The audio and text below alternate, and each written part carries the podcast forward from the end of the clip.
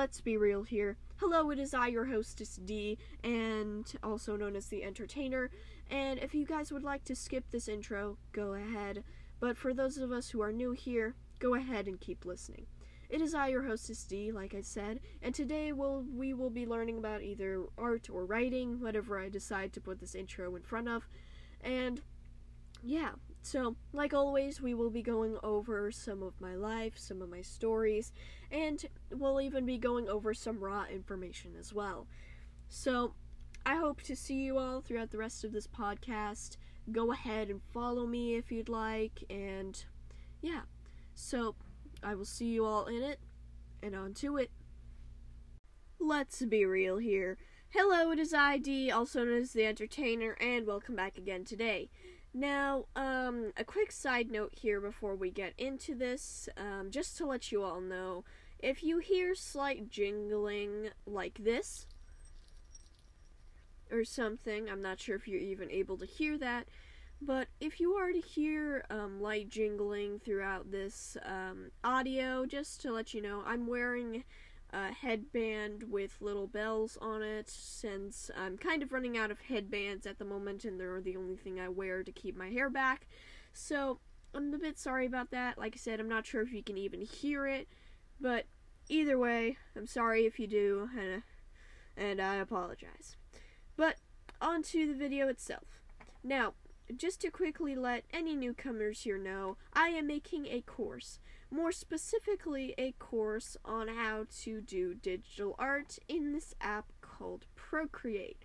And basically, it's an awesome digital art course where I teach you how to do um the how to do the digital art process through and through and um, I teach. I also teach complete. Uh, I teach uh, everything about the software Procreate as well and um, you get to, to do two actual projects. One is more of an activity project, and the other is something you do throughout watching the videos on the course. And yeah, so that's that's it, and it's. Uh, I think it's. I've especially adapted it to be good for um, homeschoolers and young teens, but I'd like to believe anyone can take it because I think I've I've done a good job. So let's go ahead and um, go on to the meat of this audio. So, since I, I realized today that I haven't really talked a lot about, um, I haven't really talked yet about writing this week, so I decided to do so. And so, you know, we've talked about me, we've talked about art, but now it's time to talk about writing. Now, going back to where we were before, we were talking about characters. More specifically, we had been talking about the big seven character flaws in relating to the character arc story. Now, if you aren't familiar with either of these terms, I will try to wrap them up as neatly as possible, but I do recommend you going back to the podcast Big Seven Character Flaws in order to get um, more detail on what exactly the character flaws are, as well as the episode purely about character flaws, um, ma- uh, major, minor, and deathly which is another one that I've made. But just to give you some context on the terms here, basically, um, character flaw is basically, um, for our purposes today, a character flaw is a big flaw that is heavily noticeable uh, by the audience and by the characters around the person. And um, it basically, a character flaw is something like, for example, arrogance um, it could also be greed, uh, self deprecation, self destruction, things like that. And it doesn't necessarily need to be one of those either. Any any human flaw can be a character flaw. Um, you know, for example, perfectionist. You know, while a perfectionist may be like a good designer or you know work out the kinks of something really well, it can also become a very negative trait very fast. So that's what a character flaw is. Um, at least for the purposes of this audio.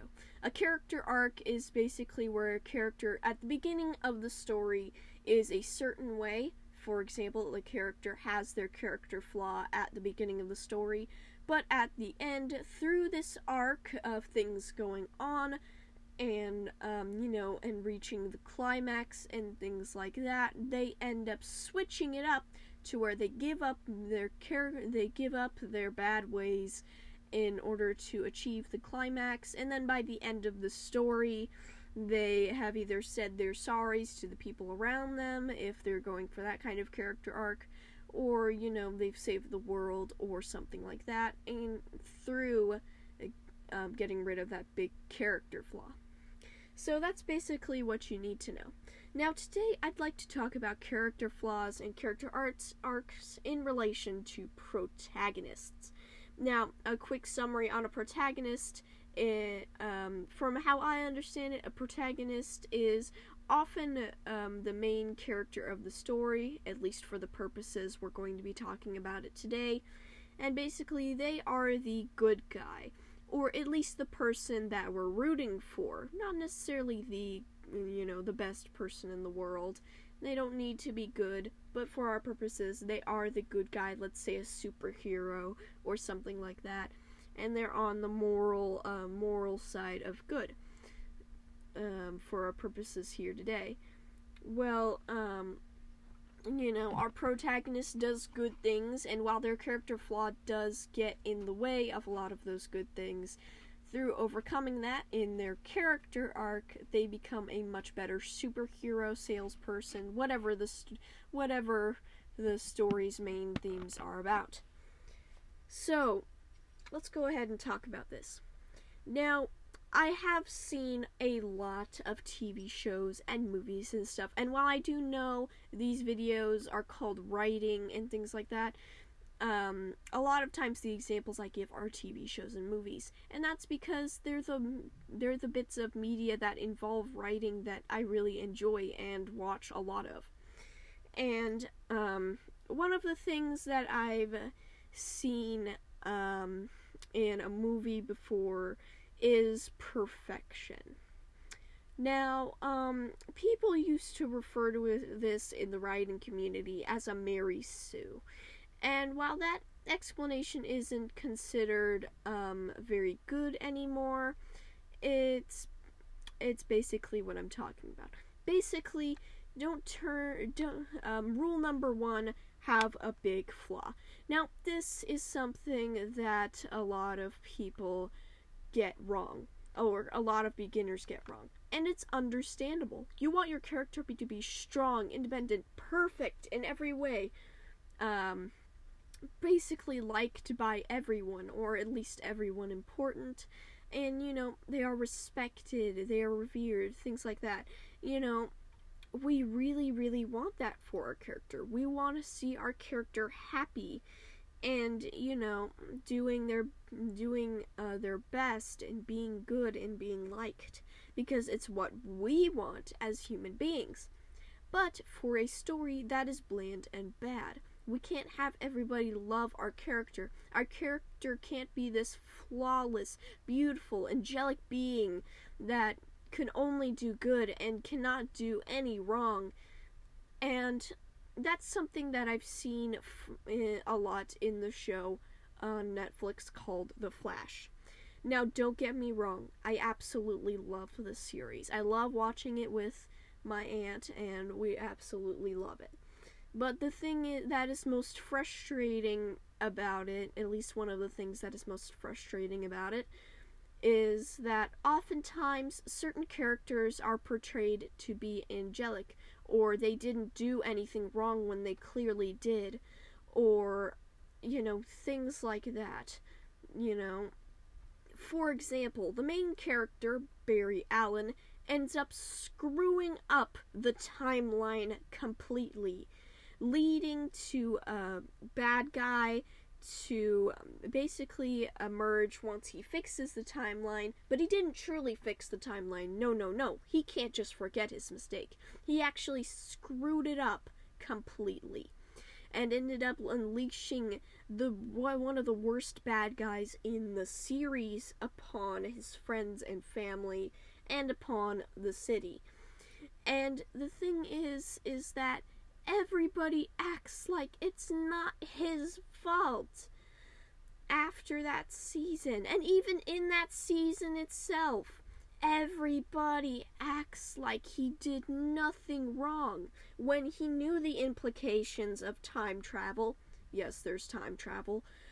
When he knew what would happen if he ran back in time and changed this event, he knew it could lead to something way, way worse down the line, but he still took that chance anyway.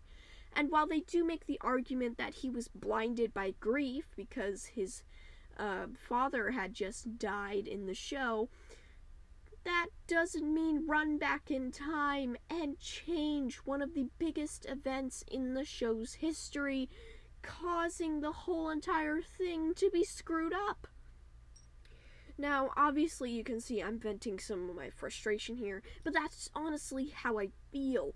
You know, later on in the show, and even in the season itself, where this very thing happened, they act like, oh, it wasn't your fault. You were just overwhelmed by grief. Yeah, but you knew the implications.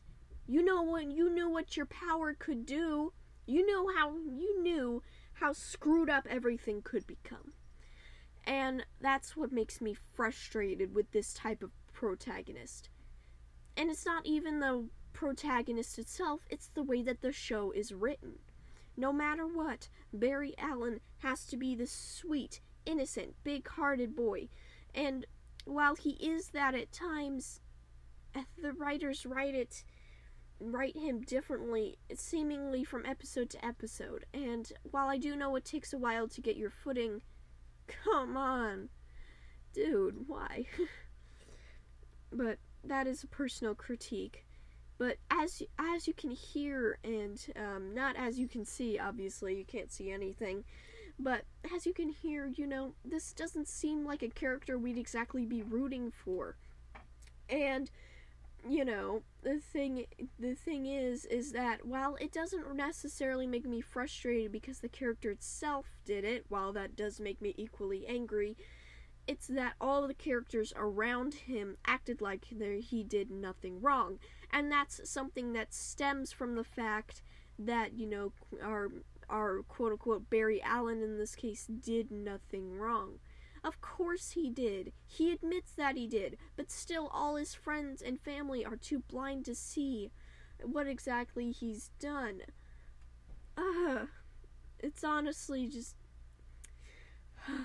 like I said, I truly do love this show, but I find this a very good example of where you have to tread the line lightly of, you know, when certain characters are right and when they aren't.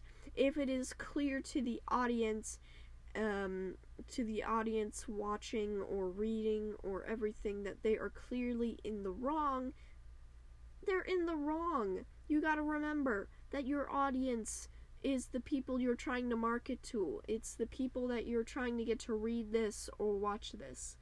You know? you just gotta keep in mind who we're going to see as the true antagonist here. Now, while I would like to get in, into other things and dive a little deeper into some other things, I'm afraid I'm going to have to leave it here for now. So, I will hopefully see you all for part two tomorrow, and I will see you all um, on the next one.